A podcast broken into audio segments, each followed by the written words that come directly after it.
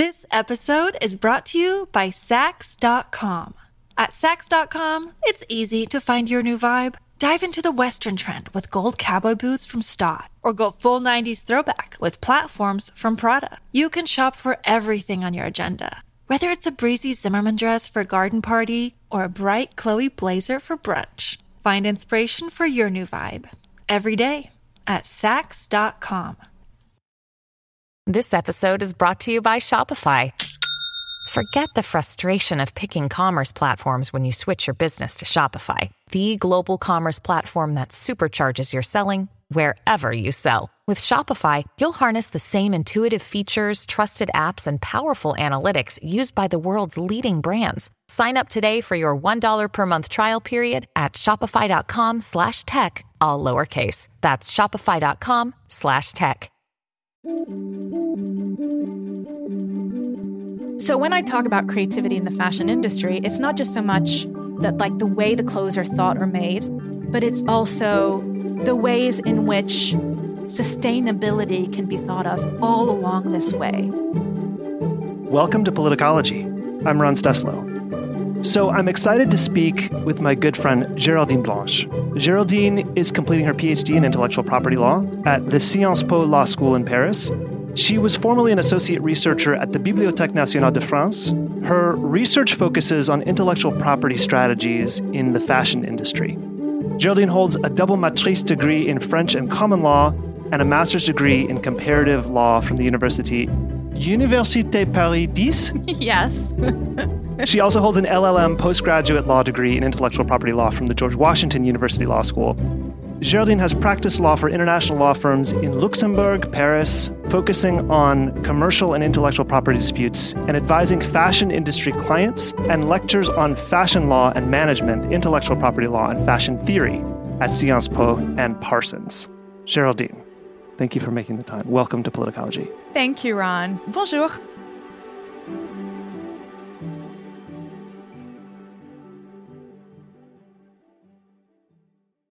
This episode is brought to you by Saks.com. At Saks.com, it's easy to find your new vibe. Dive into the Western trend with gold cowboy boots from Staud, or go full 90s throwback with platforms from Prada. You can shop for everything on your agenda, whether it's a breezy Zimmermann dress for a garden party or a bright Chloe blazer for brunch. Find inspiration for your new vibe every day at Saks.com. Let's now talk about fashion in politics. Uh, so, when we look at political candidates, right, there's a lot of attention paid to what they wear and how they're dressed. In 2018 and 2020, uh, Beto O'Rourke famously had the jeans and a blue button down shirt with the rolled up sleeves that was intended to signal he's here to work, right? I've got my sleeves rolled up. In 2016, Hillary Clinton's pantsuits got a lot of attention, um, good and bad. Can you talk about the way politicians and candidates try to communicate through what they wear? So it's a language, it's a form of communication.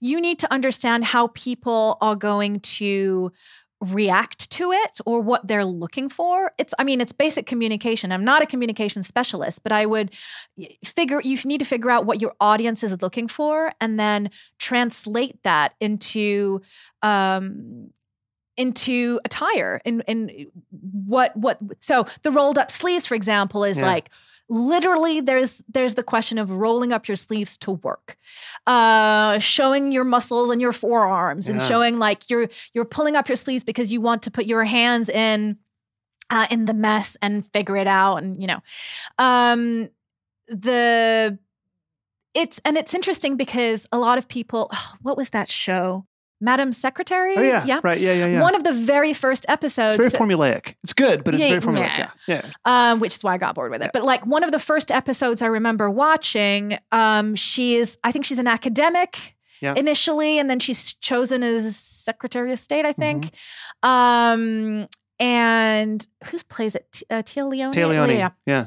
And uh, there's a there's a mishap or there's a form of like some something she did wrong or like so she wants to sh- like shift attention. And so because she's a woman she has um someone come in and like revamp her style Yeah, completely. right. and so all of a sudden all the press is going like ooh and she's like had a makeover Yeah, I remember this. she has the makeover. And so you know it's the pretty woman moment of like the makeover the changing the like the the out of the chrysalid pops up you know the butterfly and all of a sudden she draws away attention by what she's wearing and by what designer she's wearing et cetera et cetera so it's politics Yeah. because it is one form it, if you're a political strategist Yes. you're going to use whatever form of communication you can. Yeah. And that is part of the toolbox.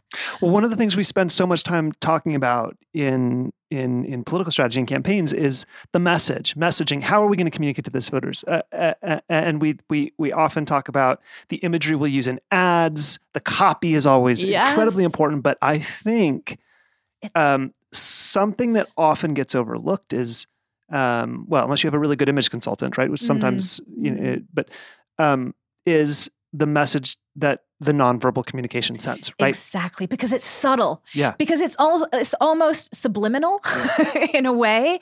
Um, it's because we are we are creatures. Um, we are social creatures, so we place ourselves in society in w- knowing what the codes of our society are.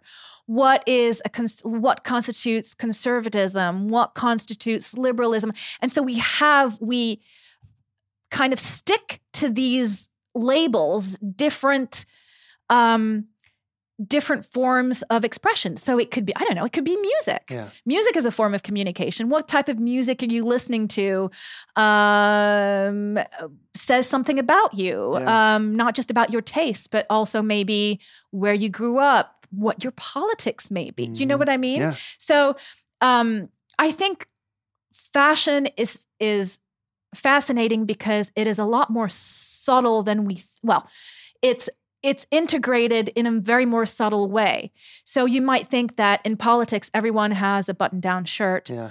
but it's not just the button-down shirt, it's what they wear it with, Yeah. how they wear it with, is it tailored, is it frumpy, is it I don't care, or is it I really pay strong attention to it. And sometimes I think even a hairstyle. Look at Boris Johnson and his hair. Look at the tan suit that Obama Look wore. at the tan right? The suit, right? scandal. The scandal And it was. exactly. It was. Yeah. Um, it is a narrative. So if you're thinking, a, you know, a political strategist, you might think, yeah, okay, we'll have a, you know, a fashion consultant do Yeah. this or that, or uh, choose the color of the tie. Should it be this or should it be like? Think of a presidential debate in the U.S. Yeah. I'm always like curious to see what tie they're going to choose. what color tie Is it, going to is it going to yeah. be red? Is it going to be blue? Like, you know, Because it's Uh, yeah, going to be one of those two. exactly, exactly. Yeah. yeah. Yeah. Okay, let's uh let's move to iteration and interpretation and inspiration. So like a lot of creative enterprises, fashion develops over time, as you mentioned. Going back to that street clip again, a designer uses a color for gowns that inspires another designer to use it for a jacket that filters down to the clearance sweater. Can you talk about how the creative process plays out over time and how it can bounce from one creative to another?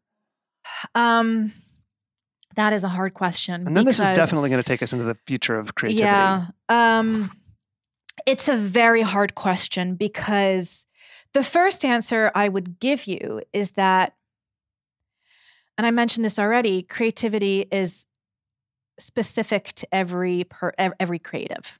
Yeah. They have their own means of expression, etc. So the trickle down effect that I was talking about was historically true. It's a lot less the case now. You've got the trickle then uh, in in second part of the 20th century you started having the trickle up where you Mm. started and now it's everywhere like all the high, like high-end luxury houses have sneakers and streetwear all of a sudden you had like you know what was supposedly considered the the bottom rung of culture that all of a sudden went seeped up Yeah. um, and now you have this question of the trickle across. Hmm. Um, so now it's kind of all over the place. Not just trickle down, it's trickle up, it's trickle across, it's etc. It's networked. It's networked. Um, so when it comes to the bouncing off of creativity, the question isn't so much. Well, let's put it this way: the issue that I have, kind of n- that I've that the knot that I'm currently thinking a lot about and working with is, um, where does it come from, and what tools are creatives relying on in their creative Mm. process? Because it's not just. I, I mean, most of my students aren't um it's not the i don't know the christian dior in the 1950s or the yves saint laurent whatever they're not just like got a pen paper and like drawing like crazy Yeah. some of them are but a lot of them function with like mood boards and Mm. you know and in the industry you've got a really important um part of the business um, and act really important actors which are forecasters Hmm.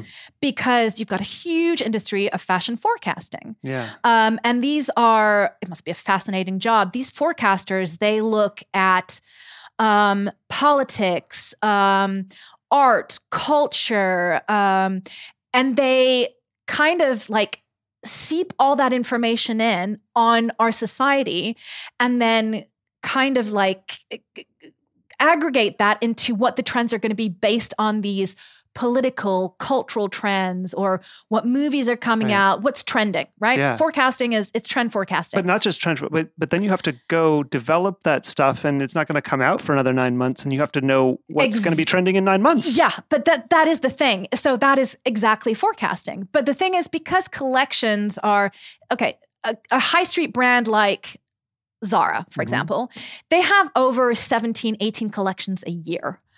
Um so Wow. yeah. So you can imagine that their creative process isn't they you don't have you don't have one person Right. who is allowed to work on just one collection or two collections a year Right. they have to constantly be churning stuff out. So when you have to constantly churn stuff out, it's in like humanly, it's not possible um, to to. I, I mean, it's rare, but otherwise, yeah. I mean, if you do, then you're going to reach a point where you're going to burn out, um, or it's going to be less original. Right. So you're going to take shortcuts. Right. So what are shortcuts? It's copying and Fast fashion. and fast fashion. But this is the thing is that it's it goes back to the question of time and the question of time and creativity. So that's what I was talking about when I was talking about that knot Yeah. that I'm I'm trying to see and I'm trying to see how the law can maybe untangle this Yeah. or find a solution. yeah. Is the question of the cre- the time of creativity. And I think there is something to be said with allowing for time. Yeah. Um, and I, we talked about this, but Yeah. I like to draw the parallel with democracy. Right. Like democracy requires time. It requires listening to others, listening and having other people listen to you, and finding a common ground and a middle ground. Like there needs to be, as human beings, we need time to process. We need. We Yeah. we are not Right. algorithms. right. Yeah. um and and so in this question of time and the creative process you've got shortcuts you've got copying now let's be clear there has always been copying Sure. Right i'm um, currently writing uh, a chapter and it's 19th century early 19th century copying and there was already counterfeiting at that point and you know so it's not new um, but it has an impact on the economy and on the system Yeah. the thing is, one of the solutions that people found for a very long time is like, well, if we get copied, then we just have to produce something new. Hmm. and that because it inevitably it will get copied. But Right. that has just made the time machine sped up. sped right? up. Everything And it's already up. so fast. Yeah. Um, there is a famous uh, designer called Azzedine Alaïa who um, passed away now, but he retired. Um, um, at one point, he retired and like, he gave this big interview in, in a French paper, and he said, "I'm retiring because I have no more time for creativity. The business Ooh. aspect of it doesn't allow me to travel, to think." To read, Yeah. to I have to churn out how many collections for my business to be viable. I'm burnt out. I can't anymore. I can't follow. Pe- some people may be able to do it. Maybe younger people are able to do it, but I can't. So I'm stopping now because I feel my creativity is getting dried up. Wow. And I think that's so. There are two shortcuts that the fashion industry takes. Yeah. There's either the um, fast fashion copying, Yeah. etc. There's also um, a trend that I find very interesting, particularly for luxury houses, is that they have now built over, like in the past 10 years, huge departments, historical archi- archives archive departments, hmm. archival departments, where they have historians. They they actually employ historians, and the historians will go on eBay or whatever and find like documents and old photographs or old like drawings of like the Dior and the Chanel's and the whatever, and they have they build up this huge library of archives. And so they will have their young creatives, they will say, well, we'll give you access to the archives, find in the archives something that that is a code of the fashion brand oh. and then kind of mix it with something a bit modern maybe or so it's updated it's an updated yeah. right yeah. um but that's interesting because how original is it yeah right you're just recycling something that's already been done yeah um so i'm questioning the future of creativity when it comes to time yeah when it comes to how sustainable is the creative process I was right ask now? You, what is the yeah? We should we should we should talk a little bit about the environmental impact yeah. of this of what the fashion industry has become yeah. with the shortcut taking, particularly like the the mass production. Everybody's I think everybody has a sense of well, this really isn't good, right? That we're wasting so, but I don't think they quite understand the scope, the scale of of what the what the fast what fast fashion has done. It's unimaginable. And what is yeah. the tension within the industry because it's not like you can just turn that off.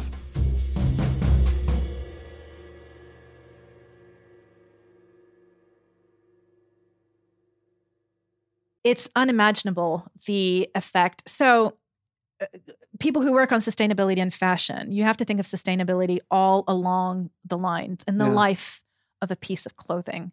So, sustainability, think of a t shirt. First of all, in the way it's produced. So, the creative who comes up with a t shirt, how sustainable is their creative process? Meaning, are they churning stuff out and they're getting burnt out? But then there's also the person who's going to make the t shirt. So, maybe somewhere in Southeast Asia. Um, how much are they paid? How many hours are they, you know, sitting at a table or at a sewing machine? Um, how much are they getting paid? So you've got the question of sustainability in terms of labor and in right. terms of like, so this is human sustainability, right? Right. right. Physical. Um, but then you have the number of t shirts that are made. Yeah. Um, the sheer amount of t-shirts because you are going to have a huge retail and you want to sell that all over the world and you want to have how many sizes and now things have to be very inclusive so you have to have all mm. types of sizes right um, so you overproduce. And because it's cheaper to produce in bigger volumes, and that's how, if you are a manufacturer, you negotiate with a retail giant, right? Mm-hmm. Because they're going to ask for bigger volumes because the bigger the volume, the cheaper it is per article of clothing. Um, and then you have the question of sustainability in the transport. Yeah. And what happens when you've got the pandemic and all of a sudden transport and liability of transport and it doesn't get out of the harbor and whatever. And then you have, you know, the Western big retail giant that goes to the manufacturer actually, no, um, I'm denouncing our contract, and you're supposed to be, you know, you're liable because you didn't, I it didn't get shipped in time, even though, you know, and so the t-shirts are for you. I don't care. I don't want them. Um, so you have a lot of issues like that. You have you know david goliath situations like that um, and then imagine if your t-shirts does get, get, does get distributed how long is it in fashion for and then how long before people get rid of it um, how long does it physically last in someone's cupboard? And then where does it go if they don't want it anymore? Is it donated? Is it thrown away in a landfill? Um, and the raw materials. And took. the raw materials. And so a lot of people think, oh, it's great. You know, I'm going to donate my clothing. Hmm. I did a lot of research, particularly in, well, France and the donation system you think that you're doing a good deed and that you your is going to go on the on the back of someone who needs the t-shirt mm-hmm. right? Yeah. Um because we have an over production and an over consumption we because make, do we make too many clothes? We of course we make too many clothes. We make way too many clothes. But because so many uh, so so much part of the economy relies on this we just keep churning. And so you have all the unsold first of all, you have the unsold garments that are burnt. Um, H and M got into a huge, uh, yeah, it, Oh wow. yeah. They incinerate so much of their unsold stock, so you know pollution. Oh my god. But then what I found fascinating is I did a little bit of research on the on for example a t-shirt, right? That and someone donates it. Because we have too many clothes, even if you give it to say for example the Red Cross, they receive donations of clothes. What the Red Cross does is that they have too many clothes. Hmm. So what they do is that they sell the clothes back per bulk, per this many euros per, you know, many kilos Yeah. they sell them to other wholesalers who usually are located um, on the African continent, who buy basically By the kilo. by the kilo the unwanted, i.e., you could call it trash, Yeah. um, that they send then to Africa, and then they themselves try to recycle what's good, what's not good. So some of it might be beautifully recycled and go into I don't know isolation materials for new houses or whatever. That is um, like the minimal part of it. Yeah. Most of it ends up in um, markets um, in Africa that is sold for very little. So you might say, but that's good. That's recycling. Yes, but that also means that the African continent is overflowing Yeah. with Western unwanted clothes. So basically, our trash, Yeah. let's put it that way. Yeah. And it means that when you talk about creativity and and culture in Africa, they are overtaken by you know the cheap. How do they express their own culture? How many? How much creativity can there be when there's an overflow of of um, Of, the clothes? Uh, remnants exactly of the Western of world. the Western world. And it works with plastic. It's exactly the same with plastic. Um, and so a lot, so a lot of these brands are saying, "Oh, we're super good. We're super good with the environment. Bring our clothes, bring your clothes back to us, and we'll give you a gift certificate." Right? But they're giving you a gift certificate, but they are selling back these clothes to other people, so they're making a profit out of it too. It's a new business model. Um, but at the end of the day, there's one issue: the T-shirt remains. Yeah. How long does it take for a T-shirt to decompose. to decompose? I don't know. And where does it end? In a landfill somewhere. So it's a never ending problem. And so when I talk about creativity in the fashion Yeah. industry, it's not just so much the that like the way the clothes are thought or made, but Mhm. it's also the creative process and creativity in fashion, which I think needs to be fostered. Can law help to do this? Is the ways in which sustainability can be thought of all along this way. yeah. Like, I wish there was some kind of like hackathon or like some kind of like whatever thon of like Yeah. finding solutions Yeah. for the fashion industry all along the line. Can sustainability become profitable? I don't have the answer, Hmm. and it should. That is how things are going to change because fashion is here to stay. We always want, whether we like, as we said, whether we like it or not, right. we're always going to wear something. Exactly. Yeah. yeah. Yeah. because whether we like it or not, fashion is also functional. It protects us from the cold, from the heat, from et cetera, et cetera, et cetera. Yeah. Or it can also be, you know, um, religious or, but so we're always going to have some form of attire of clothing. Yeah. Um, so It's a lot more deep than uh, than you would otherwise know if you're just casually shopping for it's not you know, frivolous. cheapish clothes or not frivolous. yeah. No. Fashion is not frivolous. There's a huge impact as a consumer. Yeah. Oh, so much impact in that choice that you make and what you pay for. Are there some shorthand um, rules or takeaways or some, if, you know a couple of little Mhm. nuggets that people could you know tuck away in their mind the next time they go shopping? It's very difficult because you everything that I've talked about from the transport to the production to the creative Yeah. process, whatever, nothing is perfect. Yeah. Um, As a f- consumer, you really have no No. control over that. a few things though. Um, one of the things that well that I try to implement myself, and I am by no means perfect. Um, first of all, if there are certain countries where if I find in a high street store, I find something at a specific, very cheap price. Um, but once again, I think we've been so jarred by like what does it really actually cost to make a white t-shirt Yeah. in a sustainable manner how much does it cost I don't know.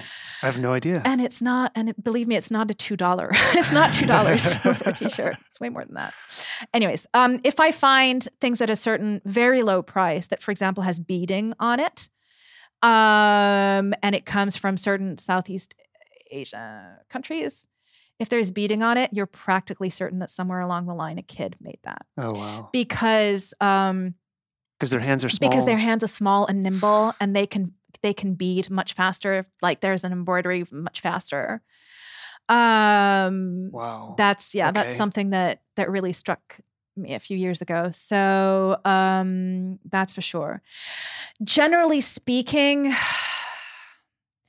i mean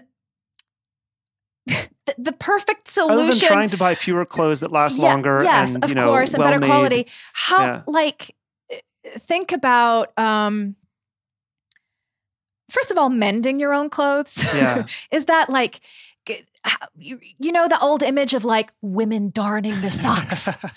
Yeah. Um like how many of you can actually Sew a button back button- on. sew a button back on? Yeah. Um sewing a button back on or making something last a longer t- like a longer period Patching of your time jeans. patching your jeans um and i think there's there is starting to be a whole economy of like patching up yeah. um at least there is in france um and i have a lot of It's students fashionable. yeah and Yeah. it can be very fashionable Yeah. secondhand is starting to be Yeah, fashionable Right. um which leads to its own ip issues Oh boy. because if you've got a protection on a design or a logo yeah. Um, what happens if someone sell sells on a secondhand um, platform, um, internet platform? Um, they sell. They're kind of like they are samplers. It's the problem of sampling and intellectual property. Yeah. You've probably heard of the new Yep. Beyonce album and the question of sampling. She's and in the, a lot of trouble. there's a lot of trouble. It's exactly the same thing. What if I am a, a designer and I promote sustainability? So I go to thrift stores and I buy old clothes and I take bits and pieces of different things and make it into a new piece of clothing. What happens if I take a piece of clothing that has, I don't know, the Burberry um uh, classic you know check Yeah. pattern you know um and and i and i put that on a piece of clothing and it identifies burberry am Yeah. i is it a trademark infringement am i Yeah. infringing on burberry because it's not a piece of clothing from burberry it's mine Right. am i allowed to Right. use that or not Right. Yeah. um Is it fair use? fair use um and and it's a problem that a lot of the luxury industry is currently facing because at the same time you have a whole niche of new designers and new creatives who are like we want to be more sustainable we want to put our spin on something Mm. so if they start banging and and like suing these young creatives saying you're infringing upon our rights um, then they also kind of look bad in a communication Yeah. point of view. Yeah. Like you were stopping people who have, Yeah. you know, a, a, a good ethical manner to who are trying to do something about it. Yeah. Right. Whew. But, okay. Yeah. All right. let's uh let's i was going to ask you about the impact of you know counterfeiting so we, we went there naturally but i want to talk about um, fashion and ai Mhm. and the future of creativity the way you think about it a couple of months ago i uh, spoke with nina schick about deep fakes um, which are ai generated videos and one of the concerns she talked about was ai generated music um, because AI can replicate music from a recording artist or mimic an artist's voice now uh, to the point where it's it's it's indistinguishable from from from an authentic uh, vocal pattern. So, how are you thinking about the future threats to intellectual property rights in fashion when a computer can mimic or design a pattern? We were talking earlier about the the, the Rembrandt painting. Maybe you can use that as an example. Um, I, I love, so it's not fashion related, but it has to do with intellectual property and the future of intellectual property. So um, it's the question of specifically copyright and the author. Um, and uh, if a computer comes up with a work of art, then who owns the copyright? yeah.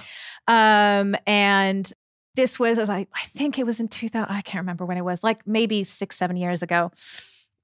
There was a um, it was in Netherlands, Netherlands, and there was some bank, I think it was ING, who um, and they're like an online bank. And so their whole communication was like, you know, using online and internet and future technology, whatever. We're going to use AI.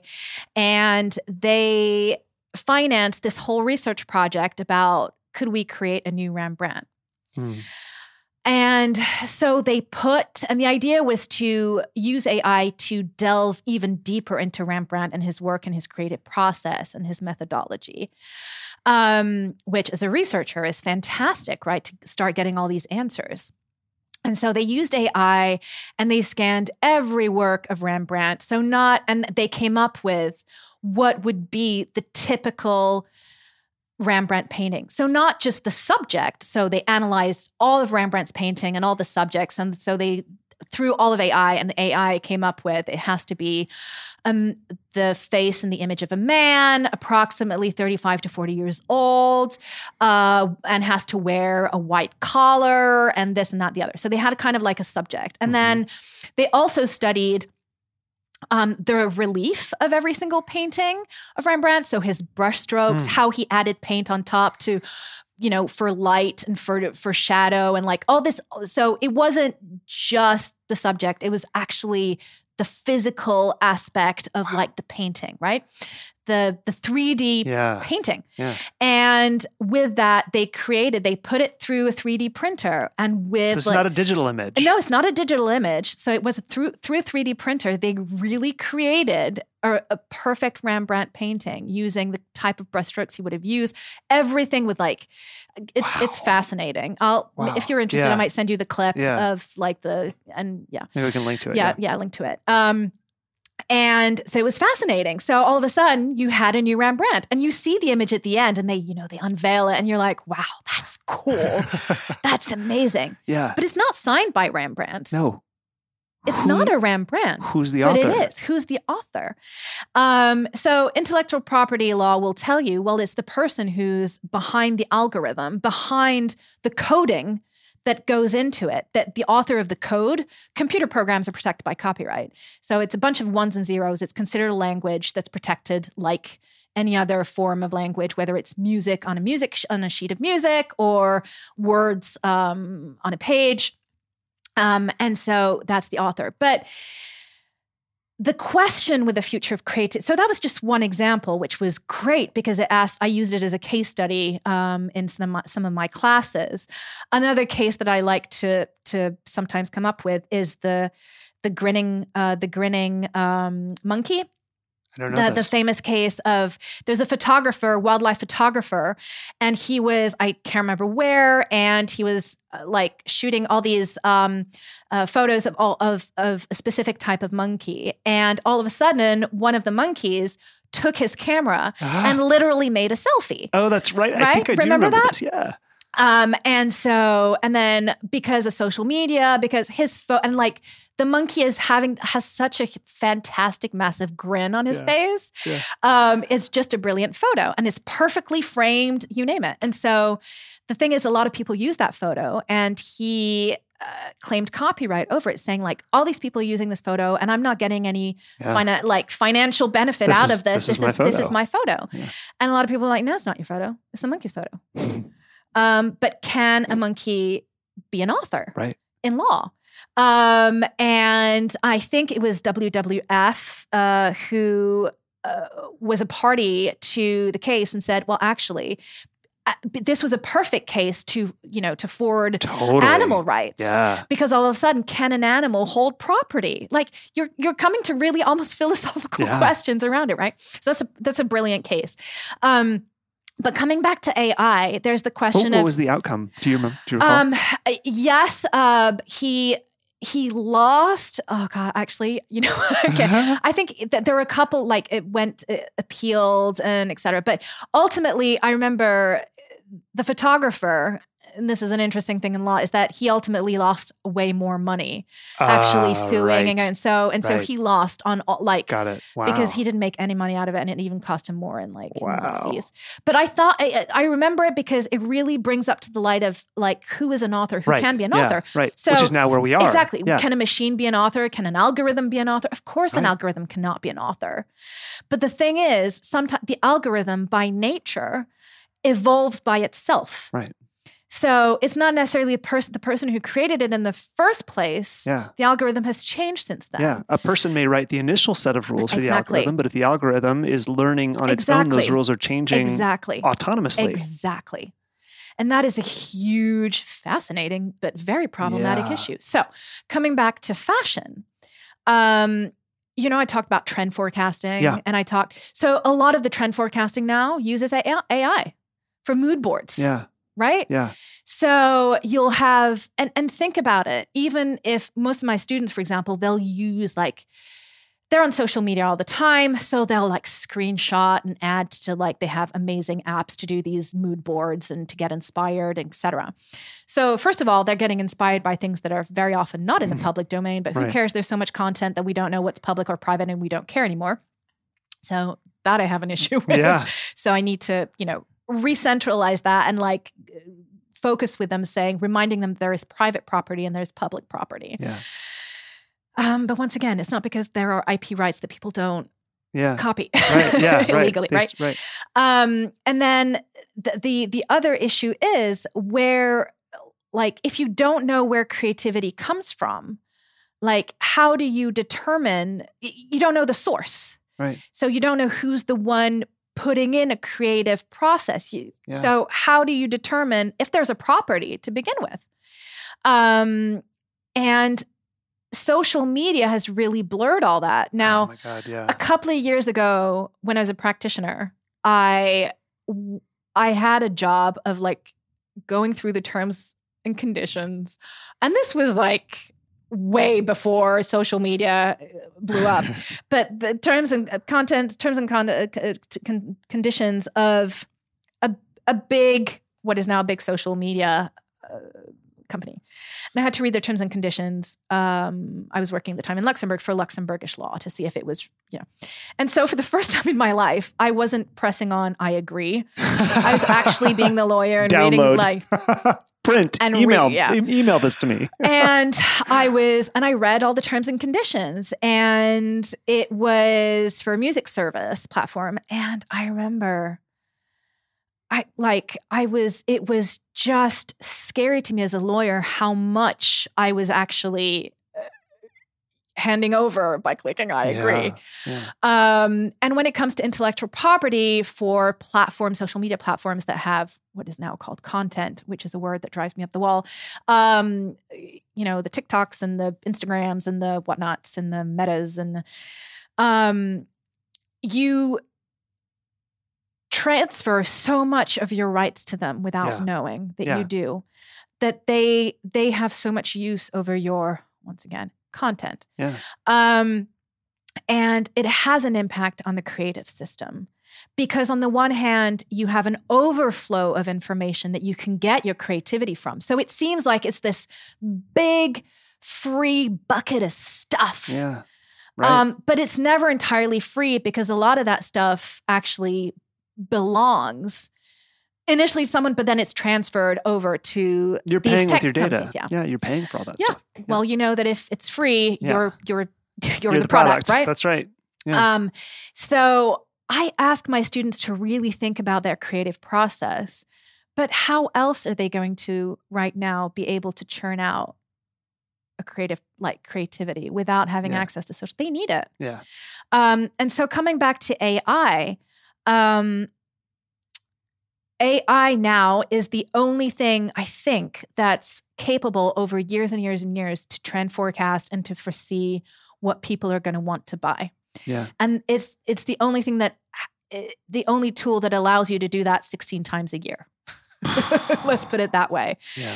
So what is and now this? the AI is not now the AI is not anymore just um, predicting what's No. going to be popular, but it's now also creating What is going? Yeah. what the, the the material Yeah, itself. exactly. Yeah, So it's not just predicting; it's Right. telling. it's yeah, right. Um, Which is and- exactly what the so as a detour, this is exactly what the conversation is around Facebook's intellectual property, its own algorithm, and whether or not Yeah. that should be made a little bit more transparent, or you know, to what extent the Facebook the Facebook people themselves don't even know what's going on not. in the algorithm because it's teaching not. itself exactly, now. exactly. S- Anyways, yeah, Yes, which begs the question of how, where is it going to take us? Like, Yeah. w- like, thinking, and we're not thinking like on a long term of like a decade. We're Yeah. thinking on the long term, at least in fashion, of two years, yeah, three years, right? Yeah, Um, so, what are the solutions?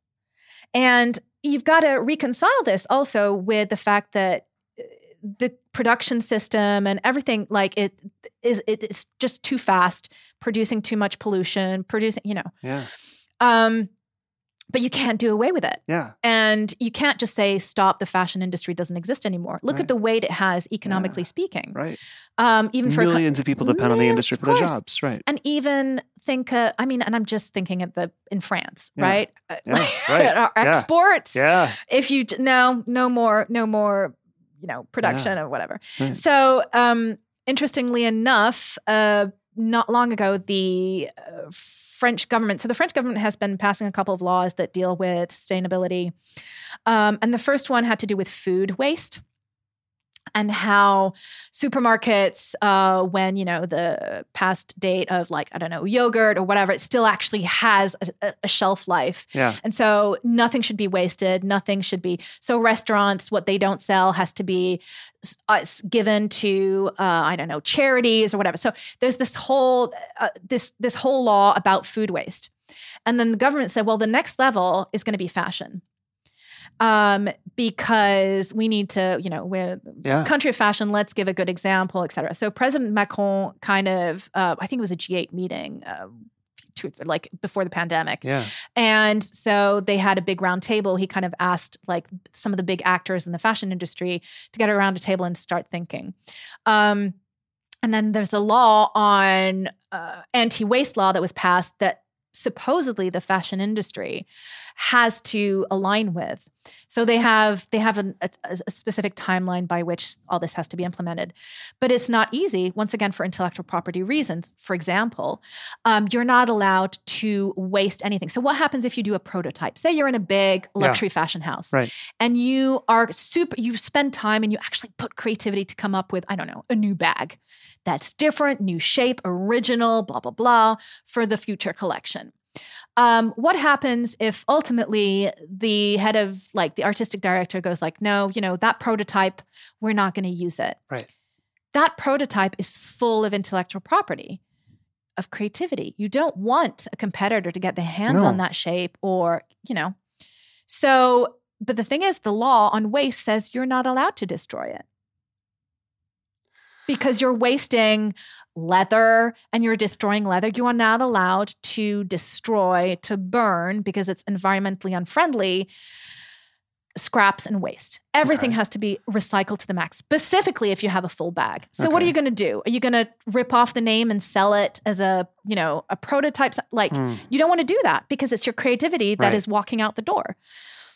So they have to find new ways of recycling, of saying, okay, well, should we put the Put it in the vault. Save it for next season. I don't know. yeah, save it. Yeah. But then how much are you saving and how much Yeah. space is that Right, taking? right, right. and, you know, Yeah. and so that requires that in the creative process, nothing should be wasted. And that is Oof. not how things That's not been how done. creativity No. works. Oh my God. Yeah. complex. Very complex, very different layers.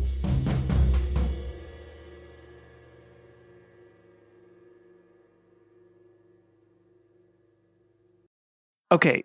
Before we wrap up, is there is there anything we haven't touched on yet Yeah, that you think would be probably. really? I mean, there's so Yeah, much. so yeah, it feels like we've, Um, we've tugged on a lot of threads here. I think the, the last thing that maybe I want to talk a little bit more about is the question of time. Um, I, I mean, I've touched Yeah. on it a few times, but I want really people to think of, I talk to my students about this all the time. How long does it take you to create something that you feel is uniquely original and uniquely mm. you and your expression of your creativity? Yeah. How long does that take you? Um, because I think there's a lot of value in that. Like it's a question of your own value. Now, some students may tell me, well, actually, you know, some of the best things that I'd done, I did kind of like overnight. like, you know, a singer songwriter who might say, well, all of a sudden, yeah, I was in a bath and then boom, the song and the lyrics came out yeah. and then I just wrote them and that was it, right? Yeah. That's very, very unusual. It's very unusual. Um, did you ever see the movie Yesterday? Do you remember no. that movie?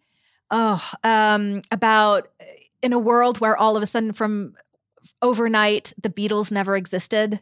Oh, you have to watch that oh, movie. No. Wow. Um, it's a, it's a great British comedy, and all of a sudden the Beatles never existed, wow. and this guy he remembers the Beatles, and so he's a failing oh, singer songwriter. I, I, saw the trailer for this. Yeah, right. yeah, yeah, yeah. I would recommend watching. Okay. It's, it's a good watch. Okay. Um, and one of the interesting things is that he has a kind of and Ed Sheeran plays in it. Yeah. And Ed Sheeran, you know, positions himself as like the best singer songwriter right. of his age. And he just like and, rewrites all the original Beatles songs. And yeah, exactly. And he yeah. comes up with like like, okay, let's have a, at one point they have a creative battle. Yeah. And he's like, okay, you know, in half an hour we'll see who comes up with the best song. Yeah. And I can't remember. And so the guy pulls out, I can't remember which Beatles hit it is yeah. in like 20 minutes or whatever.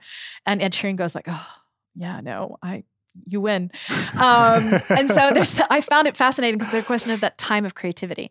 But even if you do create something like in 10 minutes, it doesn't, it hasn't taken you 10 minutes. It's taken you your entire life until mm-hmm. then and 10 minutes. Like I tell my students, like you know that your value like right now you're you're you're paying for your education that is you're putting it, you're putting money into yeah. your creativity and like it's not just the time of the creation it's everything that has percolated that has taken you to that time where all of a sudden the planets have aligned and you produce something at that time something triggered yeah. you at that time to create it yeah.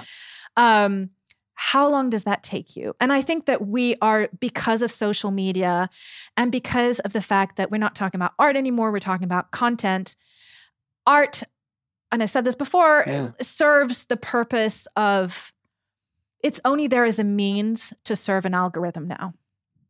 The algorithm isn't serving the work, it's the opposite, right? Yeah. Um, and it has an impact on the time of creativity. Yeah. We don't really care about the quality of something anymore. Yeah. I, I'm generalizing, but we care more about the price. Mo- most people care most about the branding. Yeah. Right? The number of followers is yeah. something like if someone wants to uh, what is the safest bet for a company? Yeah. It's probably to find an influencer that has a lot of followings because what's get, what you need are is the most the, the, more eyeballs, the most number of eyeballs, the most number of like you need yeah. the biggest yeah. potential, you know, coverage of eyeballs and attention. Yeah. Well, at the public corporation level, it's how can we show the most profits on our next quarterly earnings report? Exactly. Right? That's like yeah, exactly. Pro- as fast exactly. as possible. Right. Exactly. So you're going to take shortcuts and you're going to, you know, go with things that are heavily branded at a specific time. But that probably ain't to, uh, you know, they're not to last that long. Right. So I question where we're going with creativity in our world. I'm not saying there isn't creativity. That's not what I'm saying. I'm saying what form does it take? And I think one of the keys to thinking about it is the question of time. Hmm. Now, time is relative. and, you know, um, we talked about this and I, I, uh, it's still, you know, it's, it, it's relative. And I'm writing a PhD and I've been working five years on it and it has to, I have to finish at one point. Um, so maybe, you know, I'm just preaching for the choir because I feel that my PhD has taken five years to come where it is right now. Um, even though my supervisor really wants me to finish. Um, it's, I think it's important. Just, just generally as a takeaway, time of creativity. And, you know, everyone can be creative and whatever, yeah. because it's a means of expression. But where does the where is the value? I I think there's something to be said about time and the valuing of time. On that note, before I let you go, yes, where can everybody find you on the internet, Géraldine? oh, oh, can I was, they? I Do was you want dreading them to? this question. um, yes, um, I can I mention the, the Yeah, you can okay, right. So I I was I read something recently. It's a uh, he's a YouTuber. He's an Australian YouTuber. He wrote a book called I think The Brain is a it's not a steamboat. Anyways, his name is Campbell Walker, and he just came up with this comic book which talks about mental health uh, and creativity. Um, and in his introduction, he says something along the lines of, "Our brains are canaries in a coal mine." Hmm. um, and that we we're basically guinea pigs uh, for our descendants and the brains of our descendants to see how much content we can or should be dealing with in our brains. Like, how far can we go? How much can our brains take? Um, so we're kind of guinea pigs, and we don't know the impact uh, of of social media and content yet. We Not, are in the it, not not not entirely. not entirely. Yeah. We we get a sense, but Yeah. I I think it's just the tip of the iceberg. yeah. And that really hit me. Um, he also talks about a data where, like, he says a human being in in the year 2000, a year of data produced by a human being in the year 2000 over a year is what a human being will produce in nine minutes in 2025. And I mean, that it made me very nervous.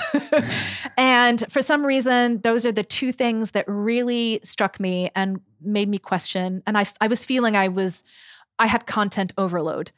Um, and also because I need to write my PhD, I felt I was too distracted. But I, I really, the, the, the idea of the canary in the coal mine really made me nervous. Um, so I am a l- on social media a lot less now. but I will. So I'm not on Twitter. Um, I will happily uh, share my email with you, and you can, and anyone Great. who wants to know, I Yeah. happily. Um, but they can find me on Instagram. I go and check it about once a week. I try to open Instagram only once a week now, um, and it's called. My account is called Designed by Law. Um, so you can find me there, and I will respond. so yeah. Géraldine Blanche, thank you so much for making the time. Thank you for having This me. was wonderful. Thanks. Thank you to everyone at home and on the go for listening. If you haven't yet, we'd appreciate it if you could open up the Apple Podcast app and give us a five star rating and review over there. This helps us rise in the rankings so that new people can discover politicology organically. If you have questions about anything we've talked about, you can reach us, as always, at podcast at politicology.com. And even when we can't respond, we do read everything you send us, whether it's an episode idea, a guest recommendation, or just a simple note about how the show has impacted you. And we love hearing from you. I'm Ron Steslow. I'll see you in the next episode.